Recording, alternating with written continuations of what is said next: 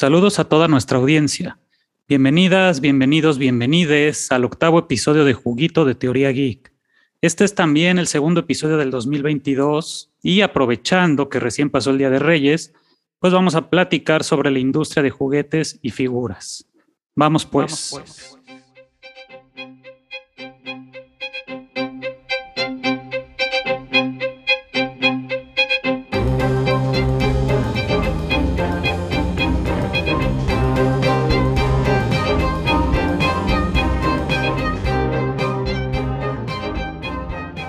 Antes que nada, quiero darles la bienvenida a mis amigos Libra y Omar.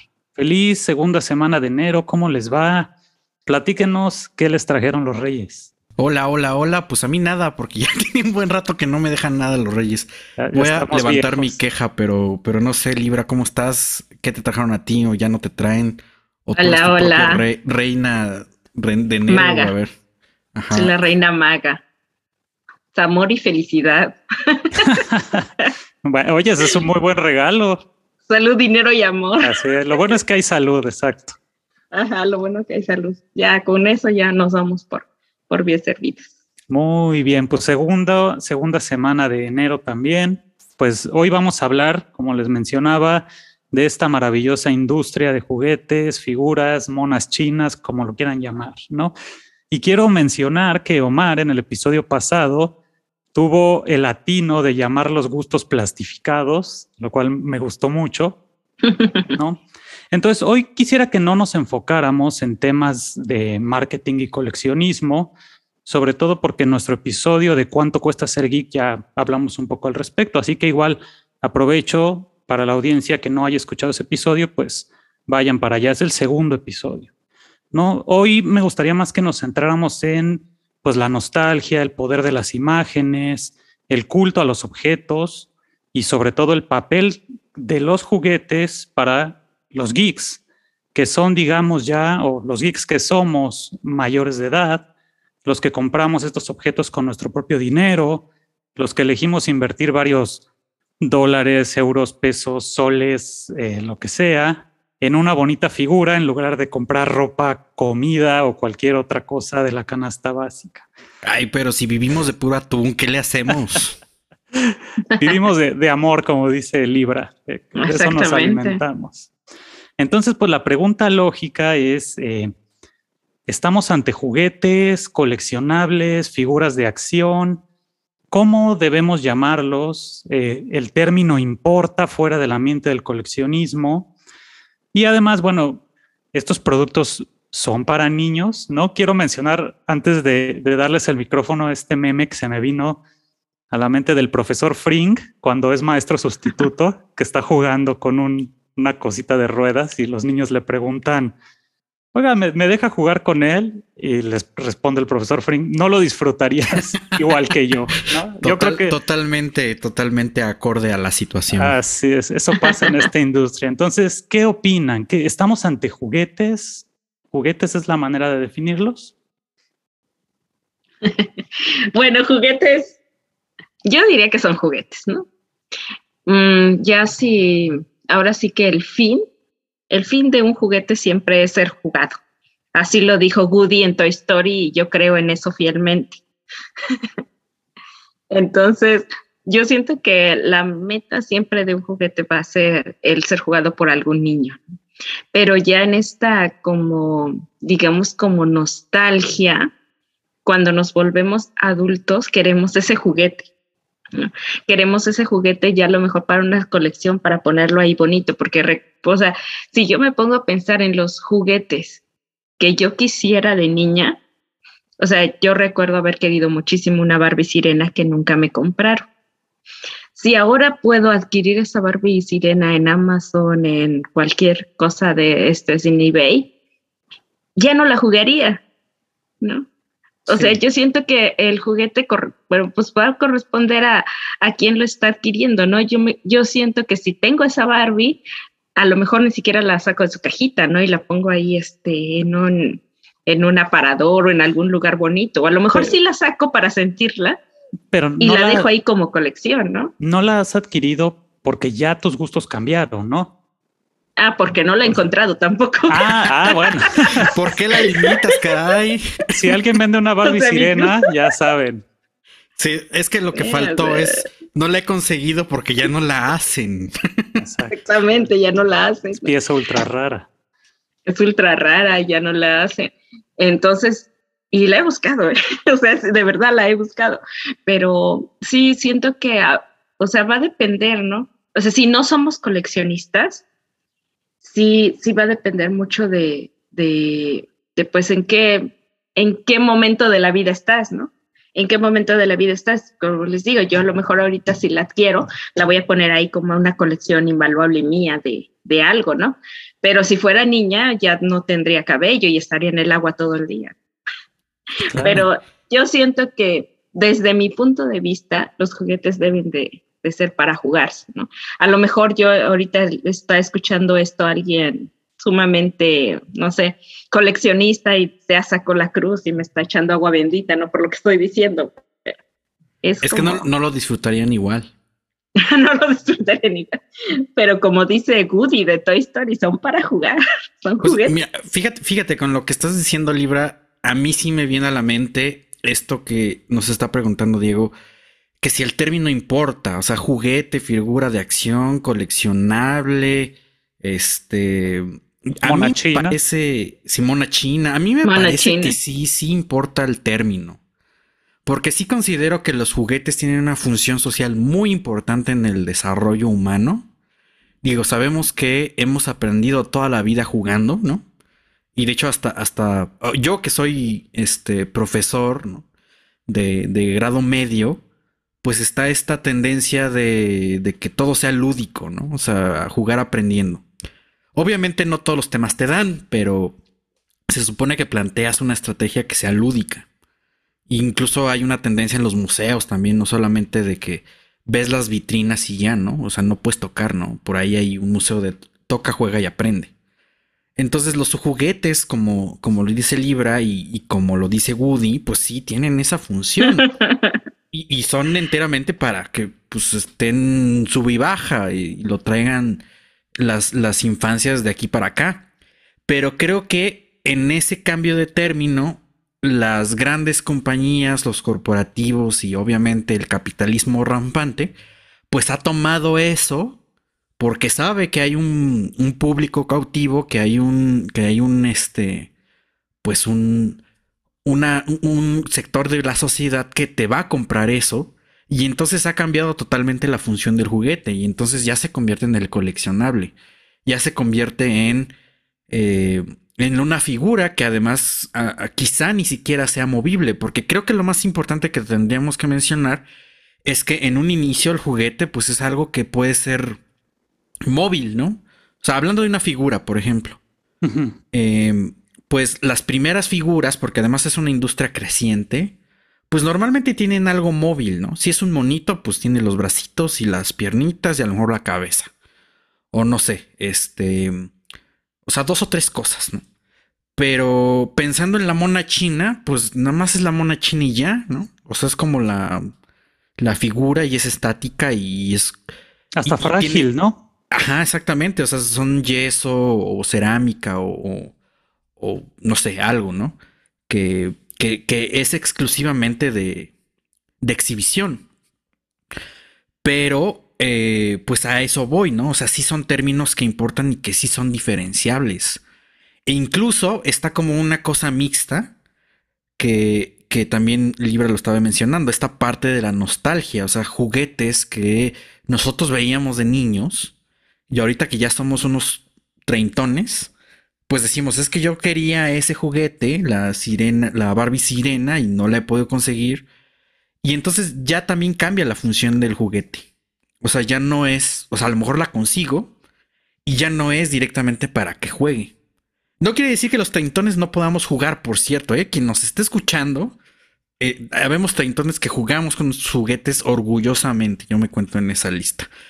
Pero la situación es que eh, eh pues a lo mejor no, ya, ya no es este, todo este tiempo libre que tenías cuando salías de la escuela primaria y llegabas muy feliz a, pues, a tu casa para jugar, ¿no? O sea, ahora llegas del trabajo y te acuestas y ya.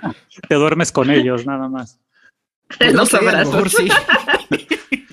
Yo, yo, creo que me quedo con esa idea de, de, la multifuncionalidad, porque efectivamente el mismo objeto puede tener diferentes eh, aplicaciones dependiendo, pues en este caso, la dueña o el dueño, ¿no? Un juguete para, para un niño, pues lo puede tener en la tierra y no darle quizá el valor como pieza histórica o como documento que puede tener para un treintón, como dices, que además se gastó una buena lana en eso, ¿no? Entonces, eh, volviendo al ejemplo de Libra, o más bien al caso de Libra con la Barbie Sirena, que ahora va a ser el, el caso de, de, todo este episodio, a ver, a ver en qué con, concluimos, eh, pues efectivamente, Libra, eh, cuando tú querías esta Barbie Sirena de niña, era justamente ese objeto lúdico, pero ahora tú misma lo reconociste, tal vez no la sacaría de su caja, lo cual quiere decir que se volvería más un, un objeto de admiración.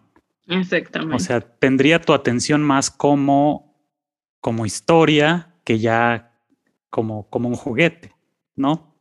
¿Qué piensas de, de, sí, de esta admiración? Exactamente, sería una cuestión de, de admiración ya no sería para saciar ese, ese apetito de jugar que tenía yo de niña con las Barbies y todo eso, y quería ir, estar todo el día jugando, sino ya se convertiría en alguna pieza de colección. Y eso lo, lo digo porque lo he visto con, con compañeros, con amigos, ¿no? Que a veces cuando adquieren una sola pieza, ya no se detiene. No sé si Omar le pase ahí con los Funcos. pero es que aclaración visto... porque obviamente no pueden ver el video pero atrás tengo así como una hilera de funcos y de figuritas entonces por eso no una tiene muchas. No, eso no es una hilera me agarran de carrilla eso no es una hilera eso es una pared. Exactamente. Es una pared cuál hilera ya perdón perdón. Son una inversión empezaron es una inversión. Empezaron así, ¿no? A lo mejor con uno que le traía algún recuerdo que es su personaje favorito, pero después no se detuvieron, ¿no? Ahora yo conozco a varios que, y no solo Omar, que tienen ahí un, o sea, ya tienen una colección grande de Funcos, ¿no? Que de repente los veo y, wow, tú tenías uno, ¿no? Y ahorita ya tienes una pared completa. Pero el Funko, el Funko ustedes lo llamarían un juguete.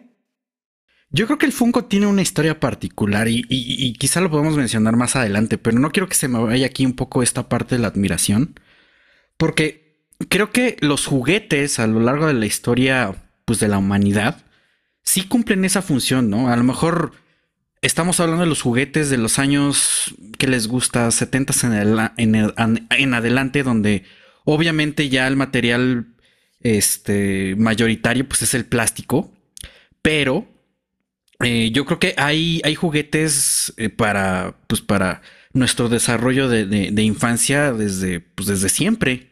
Yo recuerdo mucho eh, las clases en la ENA, en la Escuela Nacional de Antropología e Historia, aquí en México, donde pues de repente en arqueología te dicen, no, pues es que estas figuras de cerámica o, cosas de madera o de piedra o lo que sea, pues no sabemos qué es, ¿no? Y entonces es ritual. Y ritual es como una categoría pues, para decir, pues no sabemos qué es, pero pues, ahí le acomodamos, ¿no? Pero muchos maestros, por ejemplo, como Eduardo Ambrosio, que es especialista en, en, cerámica, pues decías que a lo mejor estas figuritas, ¿no? Tienen una función totalmente para los niños. Y eso tiene dos funciones. Primero, pues la, la conducta, ¿no? La, la copia del, del comportamiento social dentro de un grupo. Y segundo, pues eh, además de esta enseñanza, pues sí es una admiración, porque normalmente los juguetes están asociados a símbolos que son importantes dentro de, un, de una sociedad. Obviamente actualmente lo asociamos directamente con pues, cosas de la, de la producción audiovisual, series, películas, cómics, eh, no sé, pinturas incluso. Y que ese objeto sea móvil y que nosotros aspiremos a ciertos símbolos, con esas figuras, con esos juguetes, creo que es parte tanto de la admiración como de la enseñanza social. Entonces, yo, por ejemplo, de manera personal, sí tengo una admiración por esos juguetes, por esos objetos, porque yo recuerdo, me pasó como Libra, eh, pues ver una caricatura, por ejemplo, las tortugas ninja, que por cierto nunca tuve una tortuga ninja, pero ahí está el, caso, ¿no? Yo veía la caricatura y me encantaba la caricatura, pero nunca pude obtener una tortuga ninja, ¿no? De menos, pues no sé, tenía que les gusta 8 o 12 años en ese lapso. Y cuando yo comencé a trabajar, ya después de los 20, eh, pues ya me empecé a comprar lo mío y era un poco eso. O sea, ya no tuve esto de, niño, pero ahora ya que puedo comprarlo, pues ya lo tengo, ¿no? Medio juego con ellos, luego los dejo ahí botados, olvidados. Pero, por ejemplo, actualmente me, me ayuda para relajarme. Cuando trabajo y pongo mi computadora y me pongo a, a escribir mis informes y demás, pues a veces agarro cosas y las tengo aquí a un lado para desestresarme. O sea, agarro mi, no sé, mis monos de Star Wars. Porque esos se mueven y sí los abro, he de confesar. Pero hay cosas que no, como los Funcos. Porque no son. ¿No abres los Funcos? No, están cerrados. ¿Nunca los has abierto? bueno, sí los he abierto, pero, o sea, que lo saque y así lo tenga móvil, no. O sea, a mí me, me, me llaman más la atención las figuras que sí son movibles, porque pues mientras estoy trabajando aquí lo agarro un rato y no sé, lo puedo cambiar de, de posición y ya lo vuelvo a poner, ¿no? O incluso dos. Un, un Darth Vader y un Obi-Wan y ahí los estoy peleando. y ya, ¿no?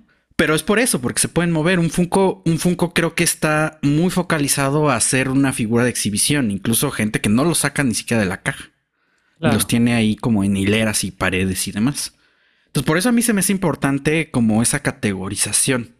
Porque sí hay un, una plusvalía y hay una multidireccionalidad del uso. Entonces, creo que es importante dar esos matices porque ahorita los juguetes es un o la industria de los juguetes es un es un monstruo, porque básicamente ya aprovecharon eso de este sector de gente que ya somos adultos, que tenemos ingreso y creo, no tengo las estadísticas, pero yo creo que quien más compra juguetes son los treintones y cuarentones que nunca pudieron comprar los juguetes que venían de sus caricaturas en la infancia. E, efectivamente, de hecho ahora ya, ya podemos hablar de una industria de juguete para adulto, que es muy específica. Y el caso del Funko, yo creo volveremos más adelante sobre él, que como bien apunta Omar, son ya piezas creadas pues con afán de, exhibición, ¿no? Con, no, no para jugarla. No dudo que habrá quien juegue con sus Funcos, pero no es la mayoría de gente, ¿no? Ah, mira, es, es bueno saber. Bueno, pero tiene cuatro años. Pero, pero efectivamente, sí, perdóname. Ajá, yo quería comentar algo porque me parece muy interesante lo que dice Omar sobre la admiración.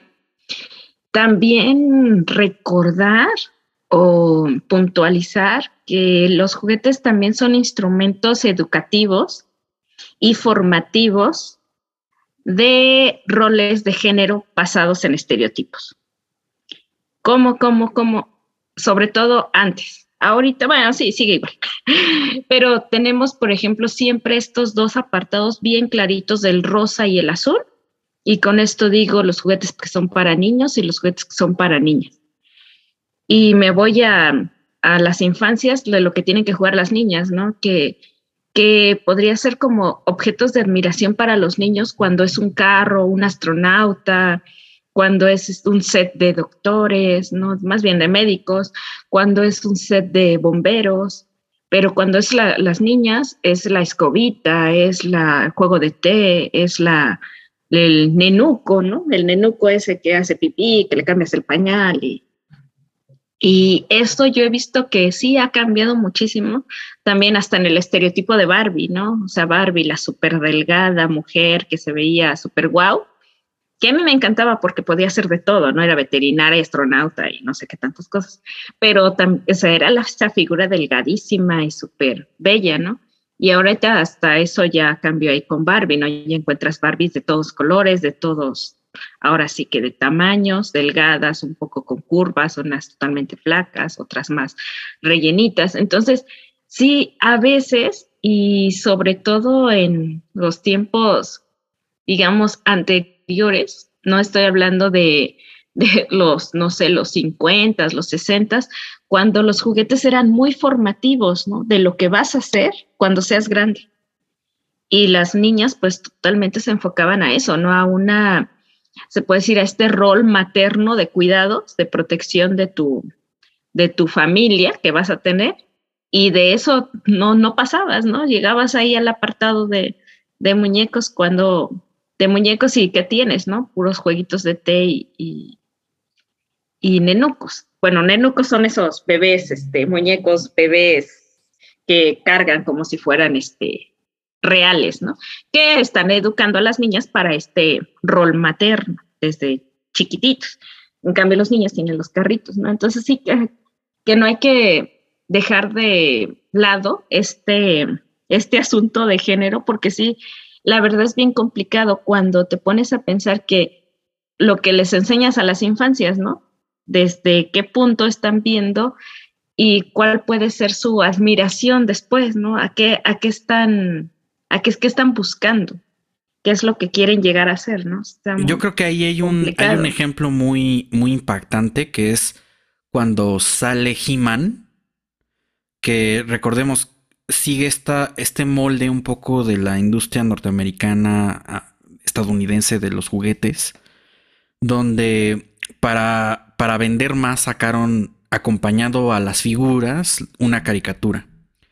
Y entonces eh, He-Man es como, como el bárbaro, ¿no? O sea, es como la figura de acción donde el niño se representaba así súper poderoso y fuerte y demás.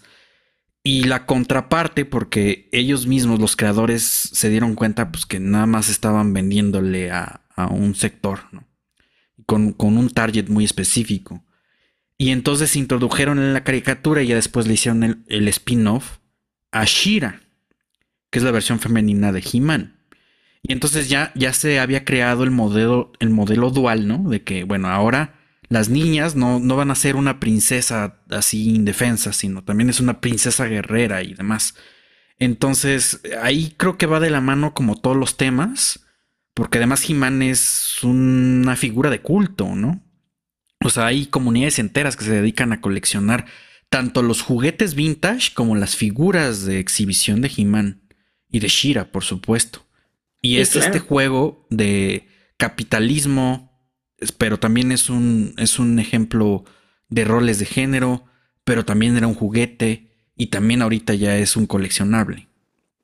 Así es. Y, justamente eh, es esta época la que yo marcaría como importante para la transición entre el juguete lúdico, lo que explicaba Libra de, de los juguetes que te preparaban o en el que jugabas a hacer, y ya eh, la figura, digamos, de eh, admiración, que serían, eh, no sé, estas figuras de He-Man, los primeros muñecos de Star Wars. Se da a finales de los 80s y durante los 90s en el caso de Estados Unidos, y en Japón ya se venía dando desde los 70s con eh, personajes de Kamen Rider o el, el Kaiju, ¿no? que es estas imágenes de Godzilla o de monstruos grandes que ya existían antes en Japón, que bueno, eso es un tema aparte. Sin embargo, eh, me gustaría centrarnos un poco en cómo se han transformado estos juguetes y sobre todo en el caso de América Latina, al menos en el caso de México, hablar de, los llamados bootlegs, que son básicamente los juguetes de tianguis, todas estas imágenes eh, piratas, estas copias que todas, todos hemos visto cuando vamos al mercado y vemos al típico Goku ¿no? A un luchador, al, muñeco de, colores extravagantes y de colores extravagantes y brillantes. Y brillantes, este, sí. Y de, plástico único. Y para ponernos etimológicos, como a veces le hacemos, eh, bootleg, pues hace referencia a esta, a esta época durante la ley seca, eh, en la que se traficaba principalmente alcohol o se metían objetos ilícitos en las botas largas eh, de los piratas, ¿no? Yo no sabía de dónde venía bootleg. Y entonces ahora se traduce literalmente como pirata, pero bueno, viene de ahí el término. Y eh, yo creo que todas, todos estamos familiarizados con estos objetos y quizá no sabemos que hay una industria muy importante de bootlegs a nivel de coleccionismo, pero también a nivel de nostalgia, porque son consideradas piezas originales en muchos casos. A veces son copias del original para quienes no teníamos eh, para comprarnos el, el, original, pues comprábamos esta edición porque finalmente era para jugar, ¿no? Eh, pero también son consideradas en muchos casos eh, artesanías porque quienes las producen, pues muchas veces crean diseños originales que solo puedes encontrar en formato de bootleg. Entonces yo me acuerdo que tuve un Godzilla bootleg, por ahí todavía lo debo de tener, que me encantaba, que era una cosa gigantesca y el original me hubiera costado no sé cuánto.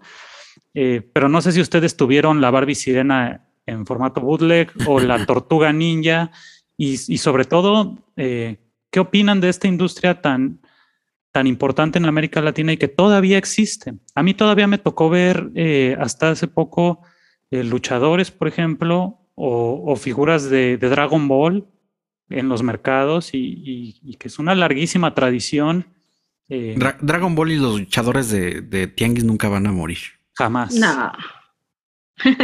y había nenucos y había todo tipo de juguetes eh, producidos en, en esta, pues en este formato pirata, ¿no? ¿Ustedes le entraron alguna vez al bootleg o no, no se avergüencen? Todavía los hay.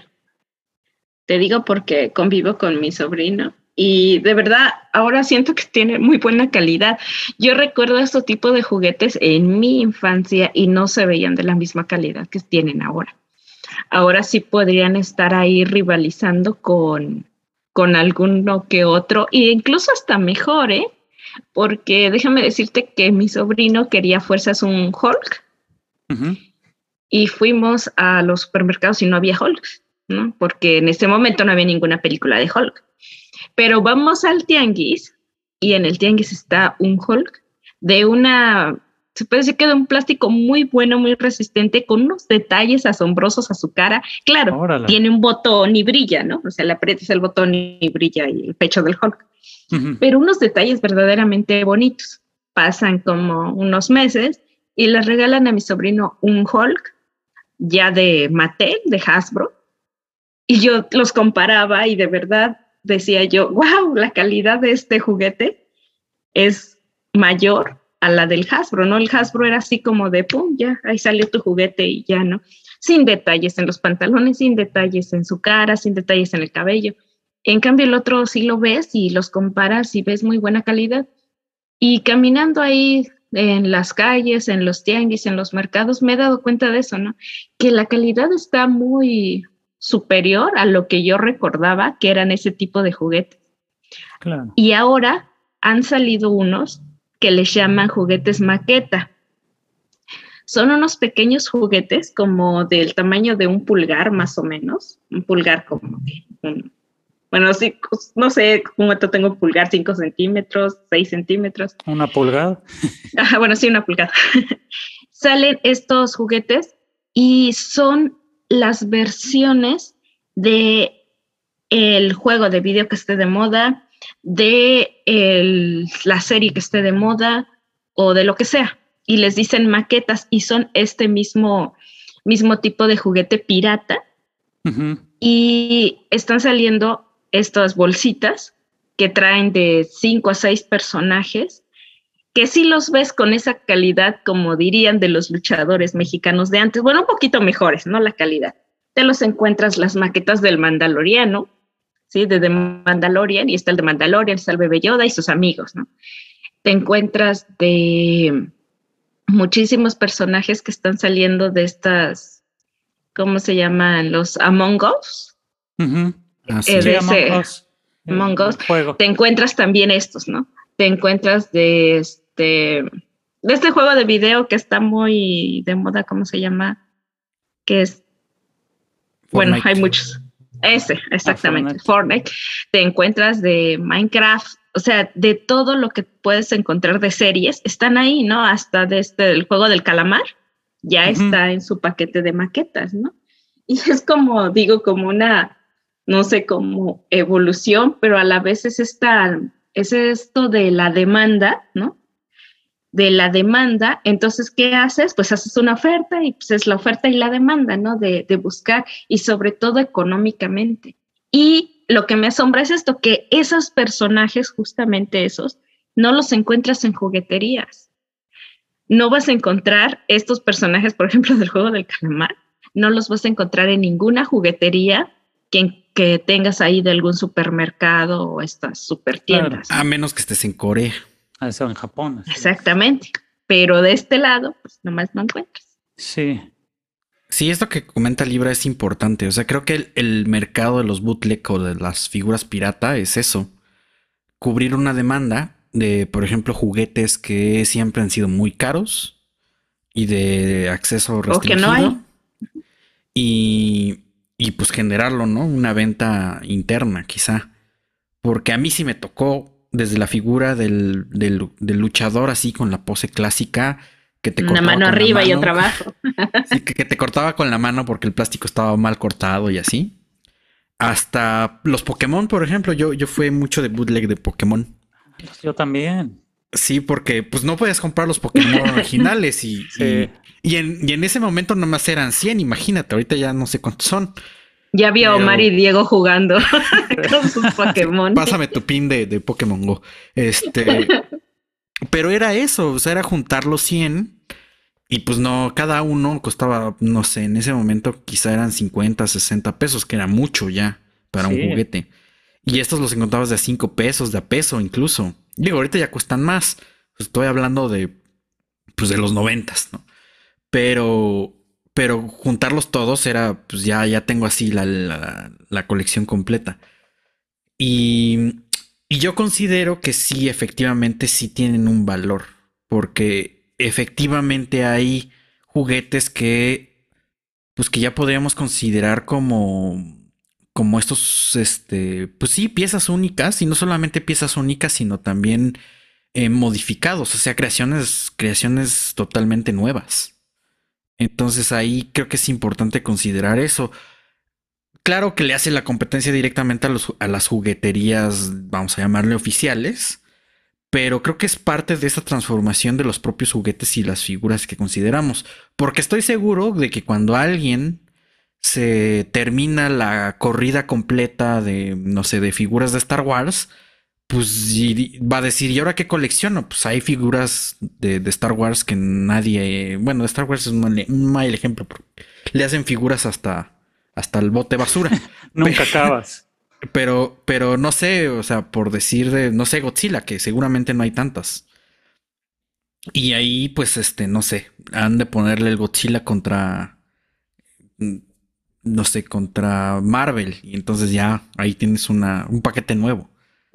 Entonces, sí, sí, sí, sí está como en esa parte donde está generándose un, mercado y un, este, una admiración totalmente nueva, regresando al punto, ¿no? O sea, esa, esa cole- esa- esas colecciones y ese ímpetu que tenemos nosotros de buscar nuestros placeres plastifi- plastificados, pues parten directamente la admiración y de tener esos recuerdos en, pues en, forma sólida, ¿no? O sea, podemos quizá ver una película una y otra vez, pero nos complace tener las figuritas, así sean piratas.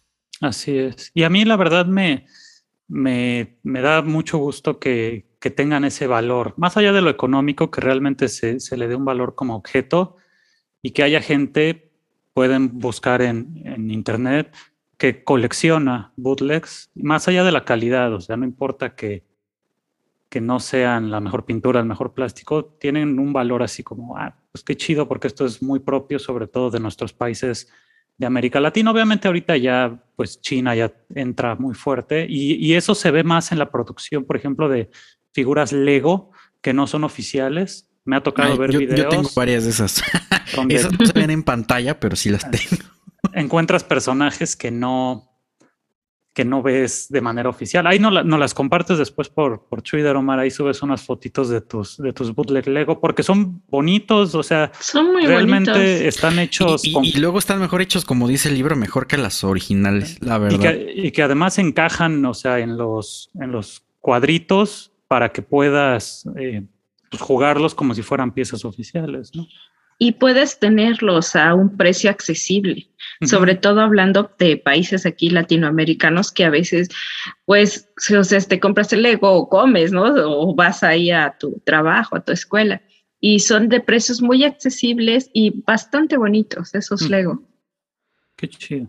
Sí, pues, retomando ahí un poco, creo que por ejemplo los Legos cumplen con esa función lúdica que estábamos comentando al principio y también es multifuncional.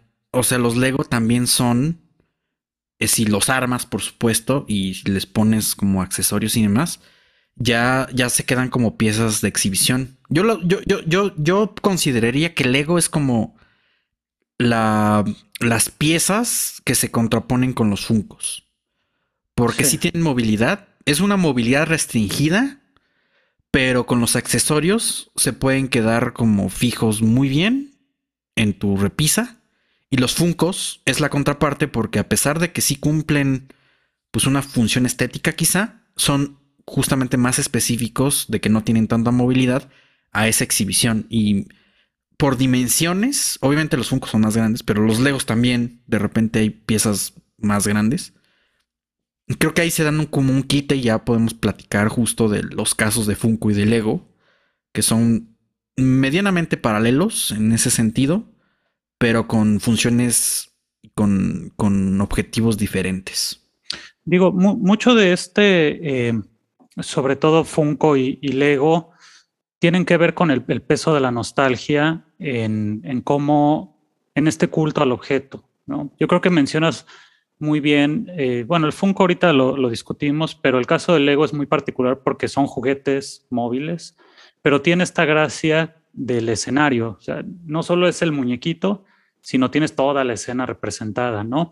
Y hay algo que a mí me gusta, me gusta llamar como este, la nueva ola del Lego, porque el Lego tiene muchísimos años que se, que se inventó. No tengo el dato específico, pero digo, tiene muchos años, pero hubo un regreso sobre todo cuando Lego empezó a adquirir licencias y empezó a reproducir en las películas de Harry Potter, El, Señor de los Anillos, eh, ahora más recientemente Marvel, entró al mundo de los videojuegos, entró al mundo del cine y entonces la cultura pop se apoderó del Lego, o más bien Lego se apoderó de la cultura pop y ya tienes pues todo lo que usted quiso eh, en forma de Legos. Y eso obviamente es, peso nostálgico y permite que venda muy bien, ¿no? El caso del Funko Pop es, es muy similar, ¿no? Que aquí como dato general, eh, Funko fue fundado en, en, 1998, originalmente, ¿no? Desde sus inicios como un proyecto para crear eh, objetos nostálgicos de no tecnológicos, digamos, ¿no? Este, en contraposición a todos los juguetes tecnológicos de la época. Entonces, fue hasta 2015 cuando Funko anunció ya toda una serie eh, de muñequitos que han ido saliendo con las diferentes licencias y que ahora, no sé si tú tengas el dato, Mar, pero bueno, deben de, ser miles de ellos. Entonces. Exactamente no, pero sí ya tienen básicamente todas las licencias importantes. O sea, Marvel, DC, eh, Warner, que ahí dentro está Harry Potter están pues, películas, tienen licencias de músicos, de bandas, de, personajes históricos, o sea, de, todo. Y es eso. O sea, quizá ahí la admiración en ese sentido no es jugar con el Funko, sino tener a alguien, no sé, que admiras. O sea, yo he visto Funcos de Edgar Allan Poe, por ejemplo. Eh, y es un tema de nostalgia, finalmente, ¿no? Tanto Lego como Funko. ¿O ustedes creen que, no es así? O sea, que el peso de la nostalgia es el que le da a estas colecciones pues mayor demanda? Yo creo que sí, porque Funko, como lo dices, ¿no? Como que se inventó para eso. Porque, por ejemplo, He-Man es He-Man antes de la caricatura, o sea, se inventó el juguete tal cual para, para ser jugado, para este, para, sí, para ser jugado por los niños. Ese primero fue el personaje, ya después vino la serie. Igual, por ejemplo, pensemos en Mattel con Barbie. Barbie fue primero Barbie, ¿no? Nunca fue primero la película o algo así, ya después salió la muñeca. En cambio, los Funcos no podemos pensar así un personaje de Funko que no sea un personaje que hayamos visto fuera de la cultura pop o la misma historia, ¿no? Y los Lego, al principio creo que solo eran como cuestiones así como de construcción, y los bloques. Y ya, ajá, como los bloques, ¿no? Y los muñequitos así para que tú les pongas cualquier nombre. Ya después para agarrar ese gancho, ¿Cuál gancho? El de la nostalgia, ¿cuál gancho el que vende, ¿no? Con Harry Potter y todas las demás licencias que se vinieron después. Y ahora ya está, es un estupendo, este, se puede decir, es un estupendo spoileador, ¿no? Ahí este, les recordamos que pueden ir a nuestro, a nuestro episodio de spoilers, porque eso también se queja mucho la gente, ¿no? De que Lego saca su, su, set de alguna película y ya vienen spoilers ahí, ¿no? Ya te dice quiénes van a salir o te dice cómo va a estar el set o alguna cuestión. Y dice, no, ¿por qué? ¿Por qué sacan siempre los, los Lego antes de la película o antes de cualquier cosa importante? No hay. Como dato curioso eso, ¿no? Que el Lego se ha vuelto ahí un spoiler. En lo que estás comentando aquí, Libra, en esta parte de la concepción del juguete como parte lúdica y después que se transforma en un objeto de nostalgia, a mí me parece emblemático que el parteaguas, considero yo, yo pues, no es porque sea fan, pero el caso em, emblemático es Star Wars.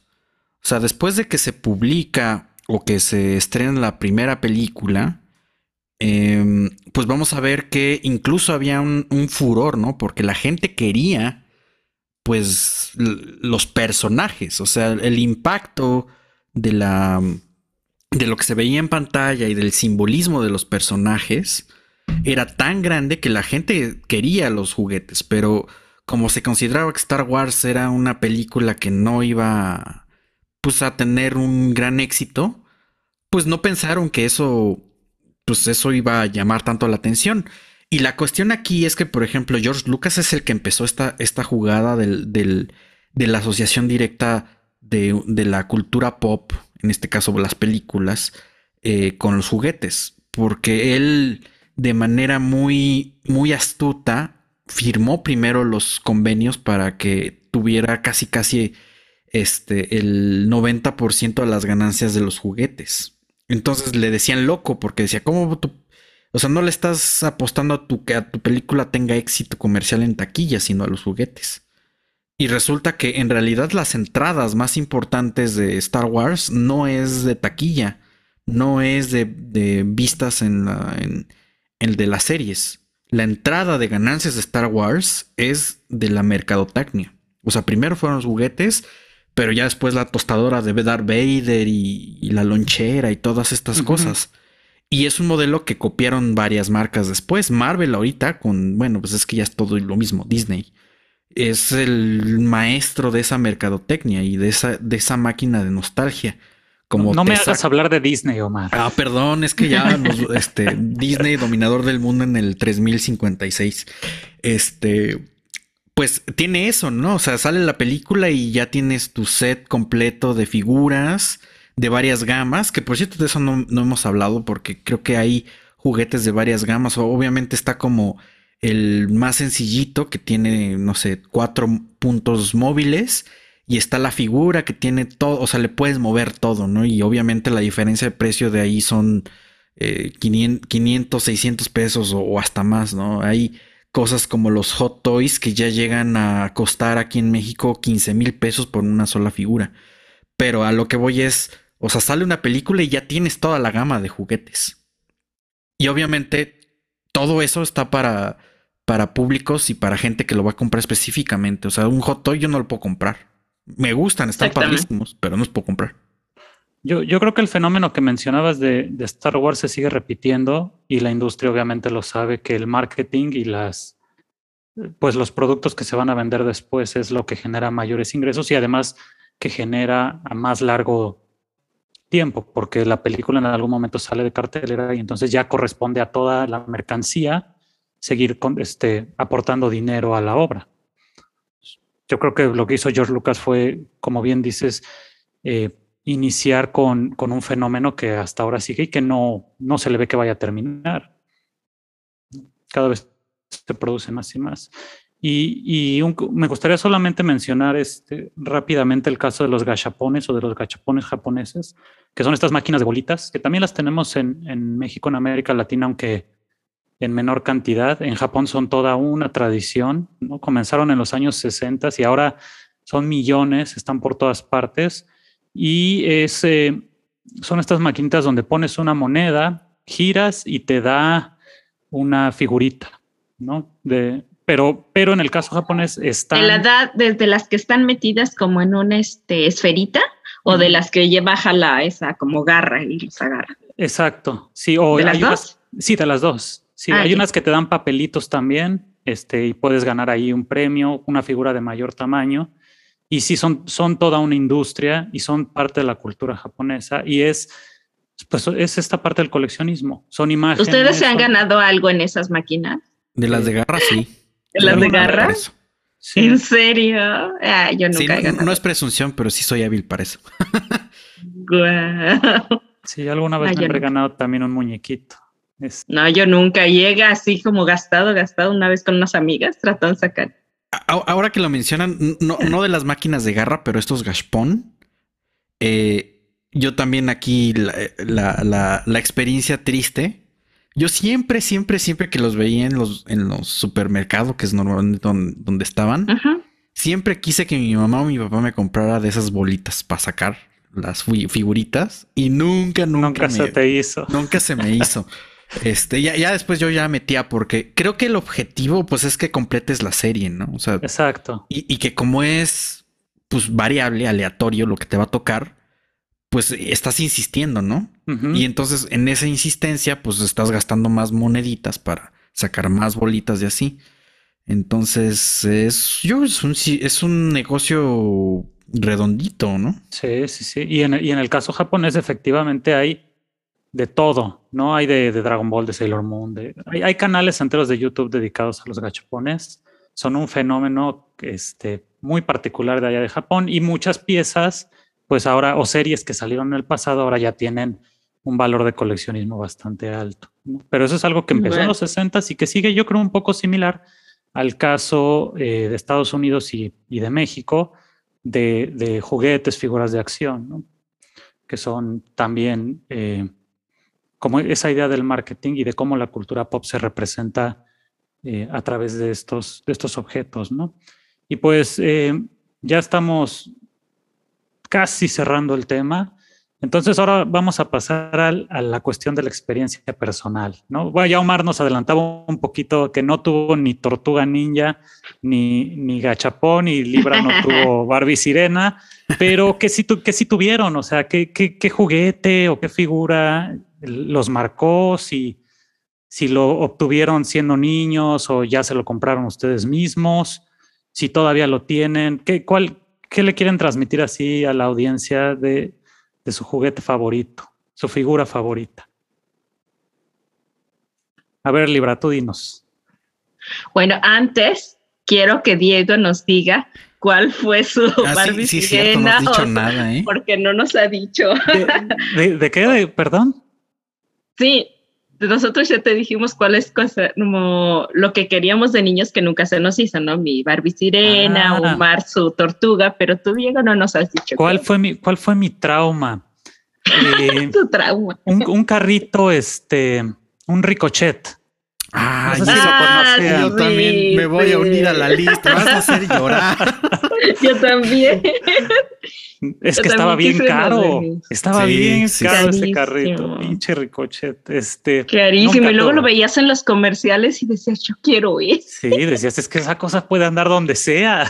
Sí, porque se volteaba y podía Sí. seguir caminando, chocaba y se Sí. paraba. Ah, no. Eso sí, no, no nunca lo tuve. Y no lo he buscado, la verdad, ¿eh? Bueno, debe Todavía estar lo hacen. Yo carísimo. todavía lo he, lo he visto en, en ¿Ah, sí? Super. Sí, sí, sí. Órale, voy a buscarlo. Ahorita, eh, cuando terminemos de grabar, me voy a Amazon, mándame mi ricochet. Que debe seguir igual de caro o más caro Por favor. todavía. Pero, Seguramente. pero ese, es- ese es mi trauma. Lo pueden encontrar en versión pirata, ¿no? Eh, bootleg. Pues lo dirás de broma, pero yo he visto ya muchos este cochecitos a control remoto ya en tianguis, o sea, de marcas Eh, ya están más económicos. de Batel y de y de Mandai. Órale. Te manda, que, que quién sabe cómo salga, ¿no? Pero se te incendian las manos o algo así. Te explota. bueno, ya. Eh, ¿De qué figura adquirí siendo niño o adulto que conservo? Bueno, pues yo era como, se puede decir que coleccionista de Barbies. Y no era porque yo, o sea, fue como lo que compraban, que era básico, ¿no? Eh, cumplía años y me compraron una Barbie. Llegaba diciembre y me compraban una Barbie. Cumplía años y la tía, la vecina me daban una Barbie. Llegaba Reyes y otras tres Barbies. Entonces llegué a un momento en que conté y tenía yo, pues tenía como ocho años, nueve y tenía más de 40 Barbies. ¿No? Entonces yo las tenía así todas súper a veces, ¿eh? Las tenía como bonitas ahí arregladitas, pero cuando no, las jugaba mucho. Entonces yo siento que si una figura me marcó mucho sería, ha de haber sido la Barbie, porque y no la Barbie sirena que fue la que me faltó, ¿no? Sino la Barbie. A mí me gustaba mucho tenerla porque yo veía la cantidad de cosas que podía hacer ella porque tenía un caballo, tenía un jeep, tenía un barco, tenía, o sea, tenía infinidad de cosas que desgraciadamente no tengo en la actualidad. no había Barbie antropóloga, mira, y no, no había la carrera que no tenía. La, la, sacaron reciente, creo. Es un fan-made, algo así. Ah, viví engañado este, entonces. Sí, viviste engañados como un meme. Pero yo siento que esas fueron como la, la figura que más me marcó, ¿no? Este. ¿Y todavía las tienes? No, ya se perdieron ahí en, en el infinito, fueron regaladas, me quedará como a una o dos, pero disfruté mucho jugando con, con todas ellas, sí, la verdad, porque eran como inventos totalmente de niña. Y lo que sí yo recuerdo mucho, que si algún juguete no tuve fue la Barbie esta, la Barbie sirena, pero un juguete que tampoco nunca tuve fue un Tamagotchi. Ah, no, bueno. Eran caros también. El Tamagotchi también me traumó porque varios de mis compañeros tenían Tamagotchi y yo, por favor, cómprenme un Tamagotchi. o sea, no, eh, me decían, no, porque se te va a morir. Recuerda, ¿no? que le tenían que dar de comer, no lo vas a cuidar, se te va a morir, te va a tener que comprar otro. Y yo, no, por favor, cómprenme un Tamagotchi eso sí fue algo así que, que quedó ahí para, para siempre en mi corazón. Y yo creo que fue lo, lo que más recuerdo que me haya como marcado la infancia. También cuando perdí un conejo peluchito, pero esa es otra historia. no, no tenía nada que ver con ninguna figura. Pero sí, este, yo creo que algo que nunca quise y que no quiero son los estos muñecos tipo bebé, tipo, como les digo aquí, es la marca Nenuco. Eso sí me daban mucha flojera. Creo que por eso no tengo acá instintos maternos o lo que sea que sea. No, o sea, sí me daban mucha flojera, ¿no? Poder tener que jugar con ellos. Yo prefería como el mundo este de las, de las Barbies y que tuviera su jeep, su caballo y todo eso y como que era así como, como mejor, ¿no? Y siento que eso fue lo, en, o sea, en mi parte, lo mejor que, que pude haber tenido cuando era niña. Y sí, la verdad sí estaba muy feliz con mis Reyes Magos. Y ya no lo mencionamos, pero Barbie, o digo, Barbie es una industria también enorme. No, Barbie necesita un capítulo especial solamente de Barbie. Y en el caso especial de, de, México y me imagino que de América Latina, hay mucho bootleg de Barbie. Muchísimo. no solamente de la muñeca, sino de accesorios, de ropa la mitad de mi ropa, bueno, más bien toda la ropa de Barbie siempre fue comprada en el tianguis. Claro. de eso, como dice ¿eh? Omar, los, los zapatos que le ponía yo a mi Barbie, le tenía que cortar el plástico mal hecho porque... que, de hecho, para quien no sepa, ese, ese plástico mal cortado era por la prensa, o sea, esos se hacen con molde y entonces queda la rebaba. Y eso es lo que era mortal para, tus deditos porque siempre tenían filo y te cortabas. Exactamente. Y las Barbies pirata, ¿no? Las Barbies piratas mexicanas, que, que claro, todo, toda niña en aquellos tiempos, ahorita he visto menos, como que ahorita está más, si vas a la Barbie pirata, o sea, si buscas una Barbie pirata, te encuentras Barbies piratas, pero marca chinas. Ya no es esta Barbie pirata mexicana que era la que solo tenía cabello en la coronilla y ya era lo ah, único de cabello, ¿no? Lo demás estaba totalmente calva y la tenías que, peinar, ¿no? En algún momento tendríamos que hablar de Lily que es esta este, marca de juguetes mexicana que ahorita ya la, pues se la comió Mattel y las grandes marcas este, extranjeras, especialmente la, la, la norteamericana.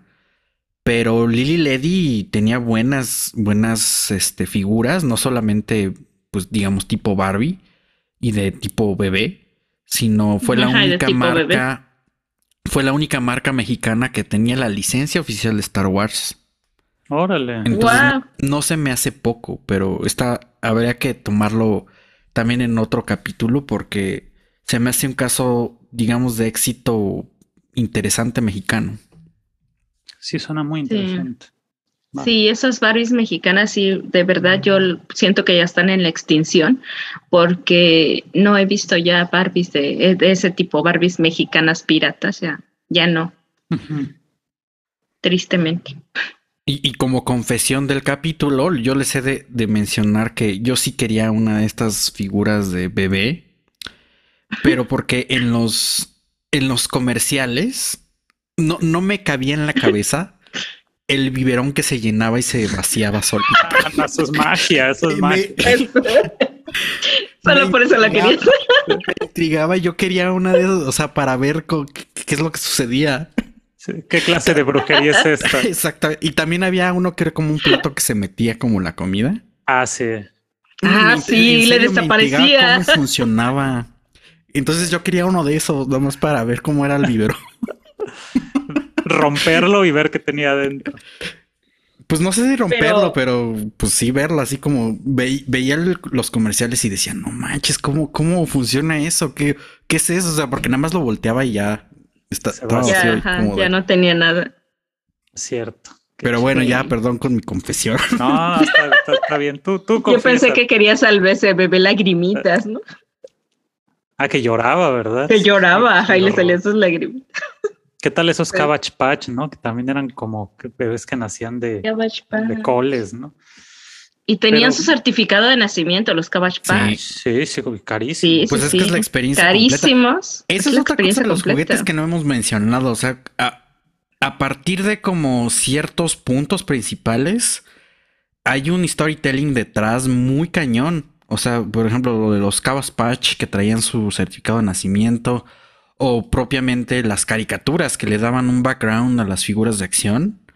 Es algo muy interesante que también tenemos que comentar ya en una segunda parte de este episodio porque se nos está quedando corto.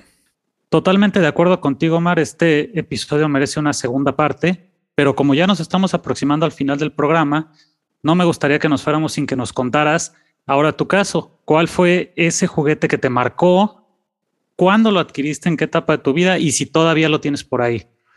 Pues eh, yo tengo varios, varios este, juguetes que atesoré muchísimo de niño. Yo creo que mi, mi, mi etapa de, de como guardar estos recuerdos está entre los 8 y 12 años, más o menos. Porque en realidad yo, yo, mis papás no podían comprar los juguetes, ¿no?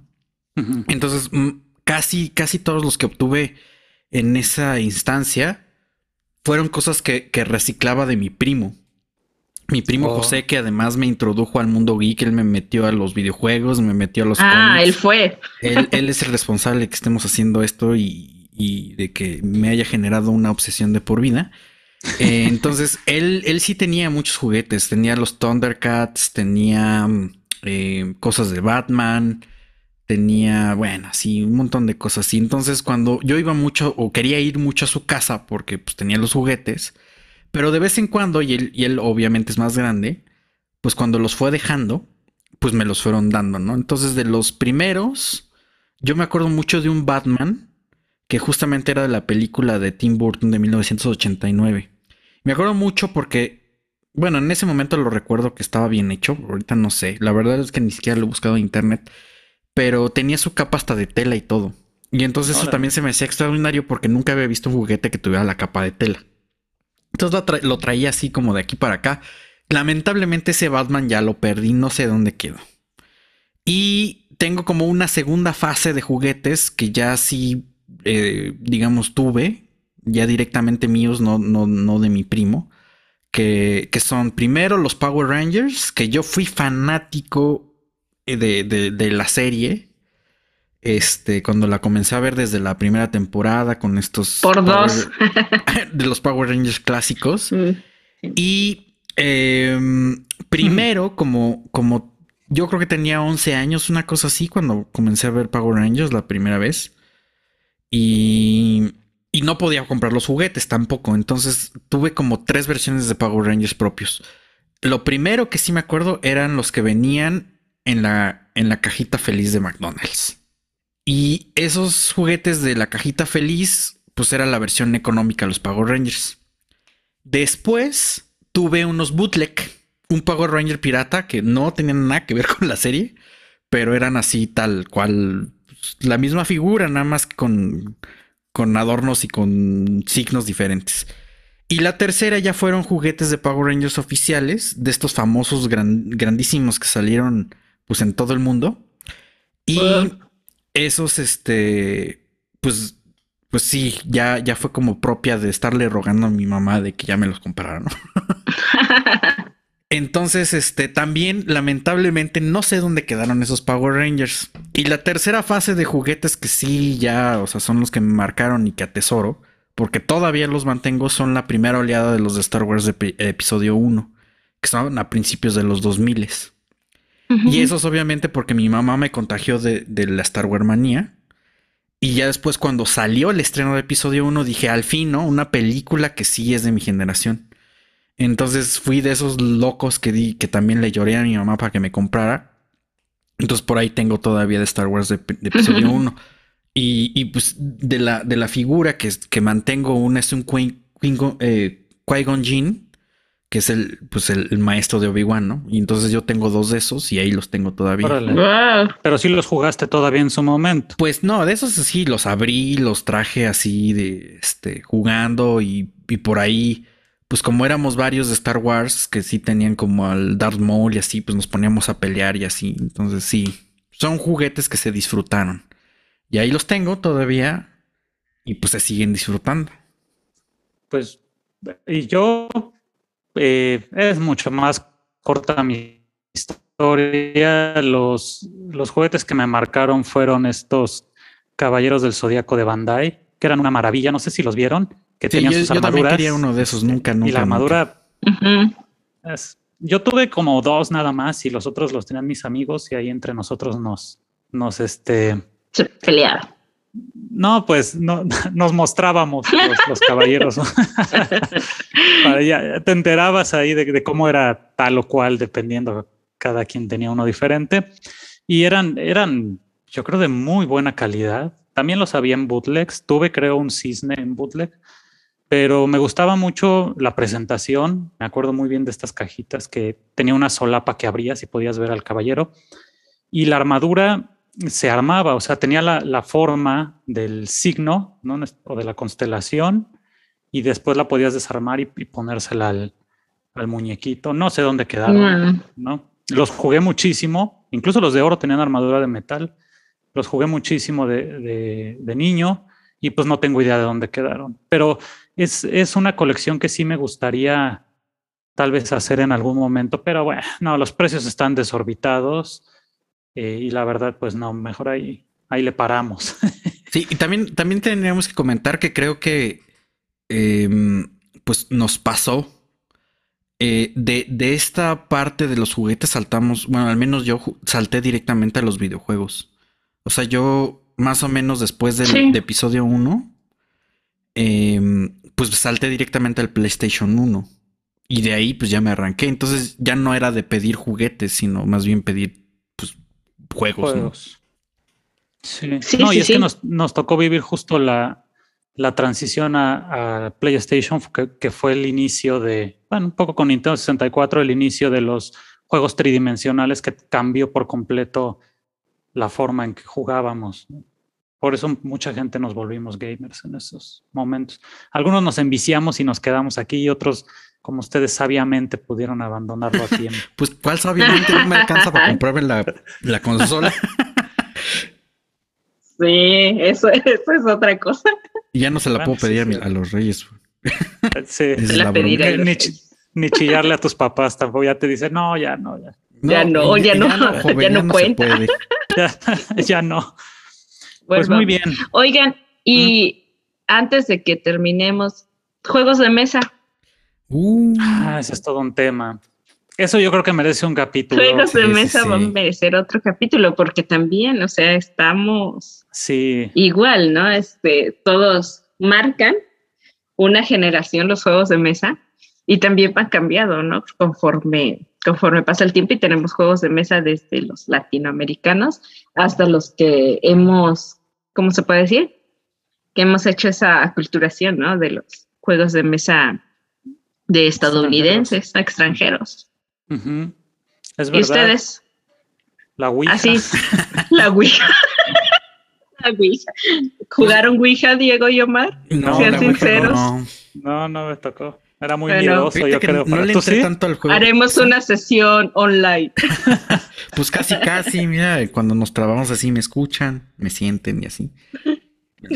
Yo, yo nunca fui tanto de juego de mesa, eh, pero sí tuve como un momento ya cuando me empecé a juntar con mis primos más grandes, donde jugábamos Risk. Ya sé, ñoñísimo, pero, pero pasó. no, pero denso además. Y largo. Sí, sí. es largo. pues sí, me, Me, gusta que hagamos un episodio sobre juegos de mesa, donde podamos este, extendernos sobre el tema. Sí, porque hay de varias y varias categorías. Yo de juegos de mesa recuerdo mucho de niña haber jugado este, ¿cómo se llama? El de los cuadritos que vas poniendo. Si lo quitas. ¿Scrabble? Scrabble. Sí. Recuerdo haber jugado mucho Scrabble, pero que quede para otro episodio, juegos de mesa. Perfecto. Pues sí, porque nos echamos este episodio bastante largo por el tema. Digo, lo vale totalmente. Eh, pero ya estamos llegando al final y pues me gustaría escuchar si tienen alguna conclusión, algo que les gustaría comentar para cerrar el tema del día de hoy. Pues muy rápido, muy rápido, yo creo que disfruten sus juguetes, ya sea que los jueguen o que los exhiban, pero disfrútenlos. Así es, y si, si coleccionan algo, pues no importa si es bootleg, no importa si es original, no importa si es chino, no importa de dónde venga, si está en caja o no, si a ustedes les gusta, eso es lo que importa. Exactamente. Muy bien, pues bueno, con esto nos despedimos, eh, pero antes pasamos a nuestra sección semanal de recomendaciones.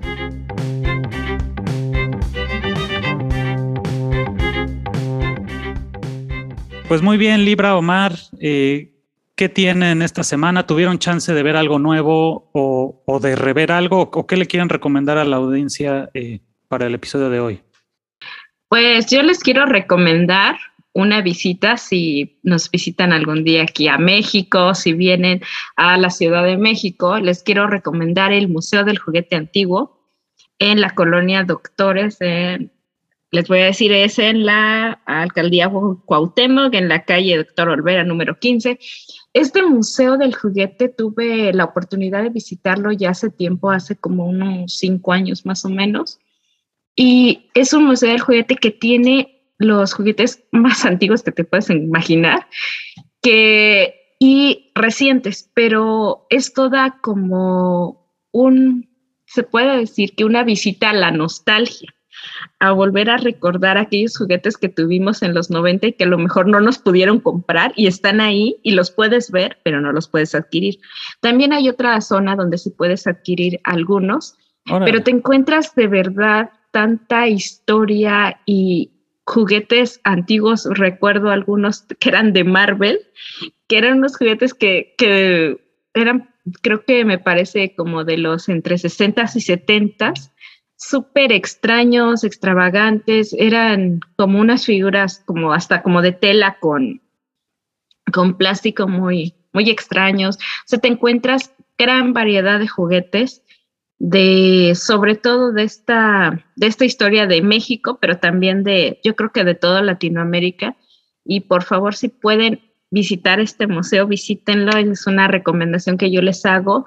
Sales muy, muy feliz porque es como viajar en el tiempo ahí en este, en este museo. Además pueden encontrar cómics a muy buen precio, cómics antiguos. Ahorita no sé si todavía ya los tengan o ya acabaron con esos con esos cómics, pero hay aquí yo muy buenos cómics a muy buen precio y cómics de los noventas. Entonces sí, este, les es una muy buena opción para que visite. el Museo del Juguete Antiguo en México.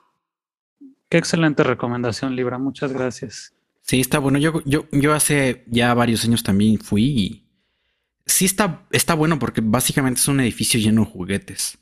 Quizá, quizá lo que podría pedir y como si nos escuchan del, del Museo del Juguete es que le hagan una curaduría un poco más fina al, a la colección. Porque de repente sí. parece como un poco el amontonamiento de juguetes. Pero sí está oh, chido ir a visitar el, el, museo. La verdad sí vale la pena. Yo no he tenido posibilidad de, de visitarlo. Sí, no sé cómo se encuentra en la actualidad, pero sí, yo hace como cinco años que fui, sí se veía como, como, o sea, había varias zonas que sí era así como el amontonadero porque son muchísimos. Sí, sí tienen un chorro de Y cosas. son muy buenos los juguetes, o sea, son muy bonitos y son muy antiguos. De verdad sí debería, no sé, a lo mejor extenderse o hacer ahí alguna remodelación, no sé cómo es.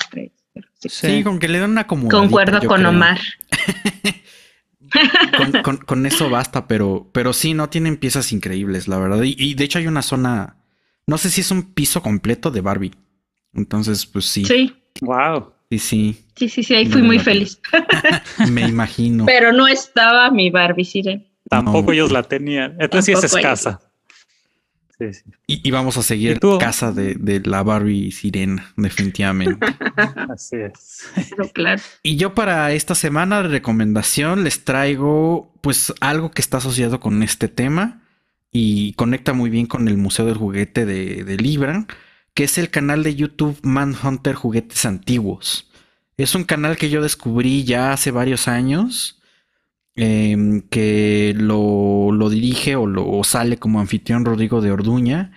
Y pues básicamente es un cuate que se empezó a grabar eh, pues de, de, su afición. Él colecciona juguetes, por supuesto. Pero se va a los tianguis, se va a, pues a las exhibiciones así. Y graba así como, como blog traveler. Este, pues cómo, cómo son las transacciones, qué piezas se está consiguiendo, cuál es ¿Cuál es la chida, como le dice él? O sea, cuando le encuentra el juguete así como, pues el que está buscando o el que es más raro. Y, tiene esta, esta suerte y este, este, este espíritu de, pues de los, de los tianguis de pulgas, de estar chachareando, de estar un poco negociando las piezas y así. Entonces se me hace muy entretenido. Eh, yo no he visto este, canales como este, la verdad.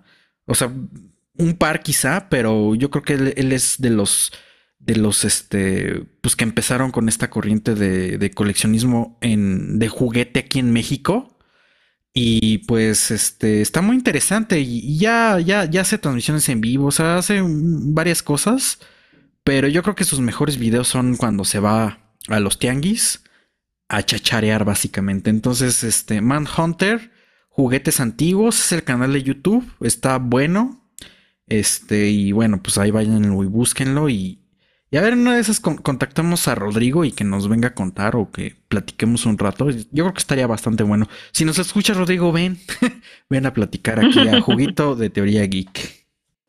Sí, es, está bien interesante su canal y a, encima le sabe bastante a la historia. Entonces, sí, exactamente. Es, es interesante porque platica eh, sobre el, el, juguete, pero además es, también escucha a la gente, ¿no? A veces lo que ellos dicen, de dónde lo consiguieron, pues es toda la magia de los mercados de pulgas, que son un universo increíble, que cada vez hay menos, pero por, por ahí, por ahí, por ahí yo, a mí lo que me llamó la atención es que de los primeros videos que yo vi, no sé si sean sus primeros videos, la verdad es que no, no, no lo he revisado, pero él, él ponía en su, en su descripción o lo mencionaba en, pues en, en su discurso, en, el video, en su presentación, que era como un canal de YouTube de arqueología moderna.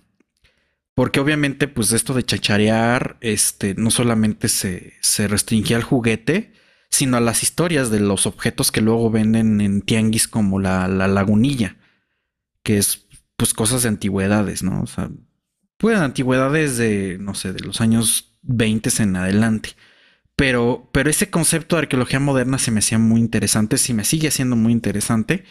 Y pues obviamente su enfoque hacia los juguetes pues da como un plus, ¿no? Pero es, es, es, es, muy cierto esto que comentas, Diego, porque él se pone a platicar con los chachareros, con la gente.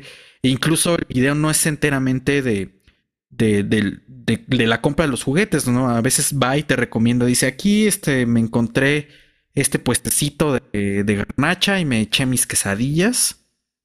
Y pues la verdad es que hasta, hasta se te antoja, ¿no? es el tour completo. Pues claro. Exactamente, como debe ser.